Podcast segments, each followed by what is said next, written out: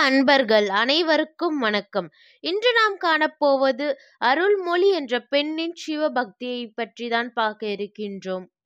அருள்மொழி என்ற பெண் சின்ன வயசுலேருந்தே சிவபக்தி, சிவன், சிவன், சிவா, சிவா அப்படின்னு சொல்லி கொண்டிருக்கின்ற ஒரு சிவபக்தை அவள். அவளுக்கு வந்து விளையாடுற வயசுலேயும் வந்து அவளுக்கு விளையாட்டெல்லாம் பெருசாக தெரியல. அப்பயும் அவள் சிவபக்தி தான் பண்ணிட்டு இருந்தா. கொஞ்சம் கொஞ்சமாக வளர, வளர, வளர சிவபக்தியும் அந்த பொண்ணோடு சேர்ந்து வளர்ந்தது. அப்போது கல்யாணம் வயது வந்தது. அவங்க அம்மா, அப்பா யோசிச்சாங்க, நம்ம பொண்ணு வந்து அ சிவபக்தி ரொம்ப பண்றா.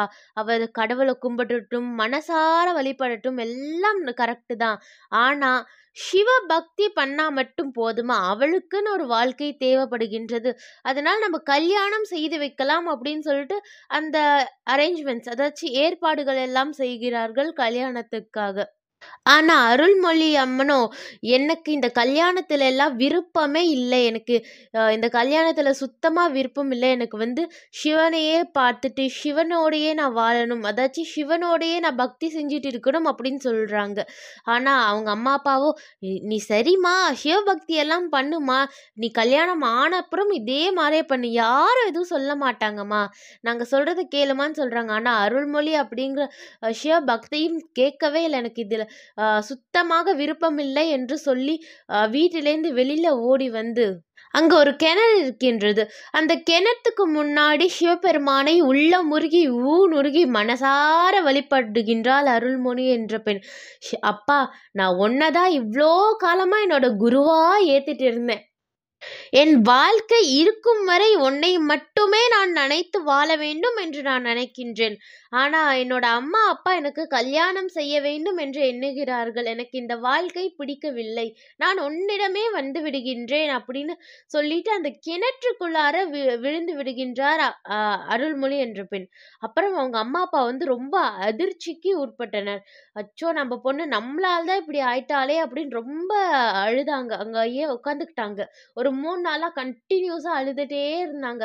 அப்புறம் ஒரு மூணு நாள் கழிச்சு அந்த அருள்மொழி அப்படிங்கிற ஒரு பெண் வந்து வெளியில வந்தா. அப்போ அவளோட மூஞ்சி எப்படி இருந்தது அப்படின்னா, அவளோட முகம் எப்படி இருந்தது அப்படின்னா, பிரகாசமாக, ஒளிமயம் நிறைந்ததாக ரொம்ப எப்படி சொல்றது? தெய்வ கலை கொண்டு இருந்தது. அதை பார்த்து அவங்க அம்மா, அப்பா ரொம்ப சந்தோஷப்பட்டாங்க.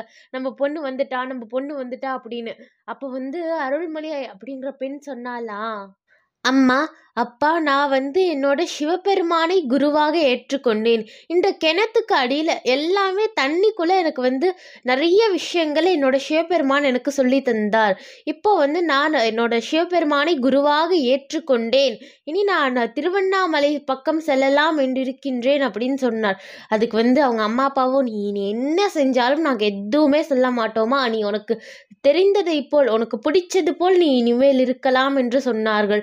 அப்புறம் அதாச்சும் வந்து அருள்மொழி அப்படிங்கிற ஒரு பெண்ணுக்கு அந்த பெண்ணோட இன்னொரு பெயர் என்னவாக மாறிவிட்டது அப்படின்னா, அம்மணி அம்மன் அப்படின்னு மாறிவிட்டது அப்படின்னும் சொல்கிறாங்க அப்போ ஒரு நாள் திருவண்ணாமலை அதாவது திருவண்ணாமலை சிவபெருமான் வந்து அம்பிகையோ அம்மணி அம்மன் கனவில் வந்து சொல்கின்றாரா, என்ன அப்படின்னா, "எனக்கு ஒரு கோபுரம் நீ கட்ட வேண்டும்.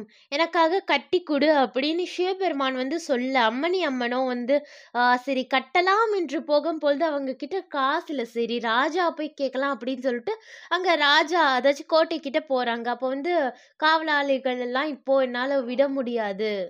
ராஜா இன்னும் வந்து அவரோட கடமைகள் இதெல்லாம் செய்யவில்லை. செய்ததுக்கு அப்புறம் நான் உங்களை விடுறேன். வெயிட் பண்ணுங்க" அப்படின்னு சொல்றாங்க. அதுக்கு அம்மணி அம்மனும் சரி அப்படின்னு வெயிட் பண்றாங்க. ராஜா வராரு. அப்போ பார்த்தா அம்மணி அம்மன் இருக்காங்க. அதுக்கு வந்து ராஜா ரொம்ப கோமா "இன்னும் நான் கடை அதாச்சு அங்க இருக்கின்ற சில விஷயங்கள் எல்லாம் நான் இன்னும் முடிக்கவில்லை. அதுக்குள்ளார நான் எப்படி வந்து இந்த மாதிரி வெளி விஷயங்களுக்கு நான் வருவது" அப்படின்னு கேட்க, இல்லை "இல்ல ராஜா, நாங்க வெளியில் உள்ள விடல. வெளியில் தான் உட்காந்துட்டு இருக்காங்கன்னு" சொல்ல அம்மணி அம்மன் வந்து எங்க இருக்காங்கன்னு போய் பார்க்குறாங்க. வெளியில உட்கார்ந்துட்டு இருக்காங்க. ஆனா உள்ளேயும் இருக்காங்க. ராஜாவுக்கு அப்படியே ஒரே ஆச்சரியம். "என்ன ஆச்சு?" அப்படின்னு சொல்லிட்டு. அப்புறம் ராஜாவே வந்து வெளியில் வந்து பார்த்தா அம்மணி அம்மன் உள்ளேயும் இருக்காங்க, வெளியிலையும் இருக்காங்க. அப்போ வந்து புரிஞ்சுது. இவங்க வந்து தெய்வ சக்தி கொண்ட ஒரு பெண் அப்படின்னு. அப்போ வந்து அம்மணி அம்மன் கிட்ட ராஜா சொல்றாரா, "அம்மா நீ என்னை மன்னிச்சிடுமா நான் ஏதோ தெரியாம பேசிட்டேன். உனக்கு என்ன வேணும்னு சொல்லுமா அதுக்கு அம்மணி அம்மனும் ரொம்ப எளிமையா சொன்னாங்களா, "சரி பரவாயில்ல ராஜா. எனக்கு வந்து என்னன்னா கோவில் கட்டுறதுக்கு கொஞ்சம் காசு கொடுங்க ராஜா அஹ் அப்படின்னு சொன்னார். அதுக்கு ராஜாவும் அவர்கிட்ட இருந்த அந்த அத்தனை காசுகளும் தந்து அந்த கோபுரத்தை மிக சிறப்பாக கத்தினார்கள் அப்படின்னே சொல்லணும். அந்த கோபத்தை அந்த கோபுரத்தினோட பெயர் இன்றைய வரைக்கும் அம்மணி அம்மன் கோபுரம் அப்படின்னே சொல்லலாம். அது மட்டுமின்றி இவங்க வந்து பெண் சித்தராகவும் மாறிவிட்டார்கள். லாஸ்டா வந்து அவங்க அஷ்டமா சித்தி அதுவும் கற்றுக்கிட்டாங்க. ஒரு பெண்ணா இருந்து சிவபக்தியை பண்ணி அனைத்து நில அனைத்து நிலைகளையும் கடந்து ஒரு பெண் சித்தராக மாறியிருக்கின்றார்கள் அப்படின்னா அவங்க பக்தி எவ்வளோ உயர்ந்தது? அவங்களோட மனம் தூயம் அப்படிங்கிற அதாவது அவங்க மனசோட தூய்மை எவ்வளோ உயர்ந்தது அப்படின்னு நம்ம யோசிச்சு பார்க்கணும் அல்லவா? எவ்வளோ ஒரு அற்புதமான கதை. இந்த கதையை அவங்களோட பகிர்ந்ததுல எனக்கு ரொம்ப சந்தோஷம். அனைவருக்கும் அனைவருக்கும் நன்றி வணக்கம். ஜீவ அன்பர்கள் அனைவருக்கும் வணக்கம்.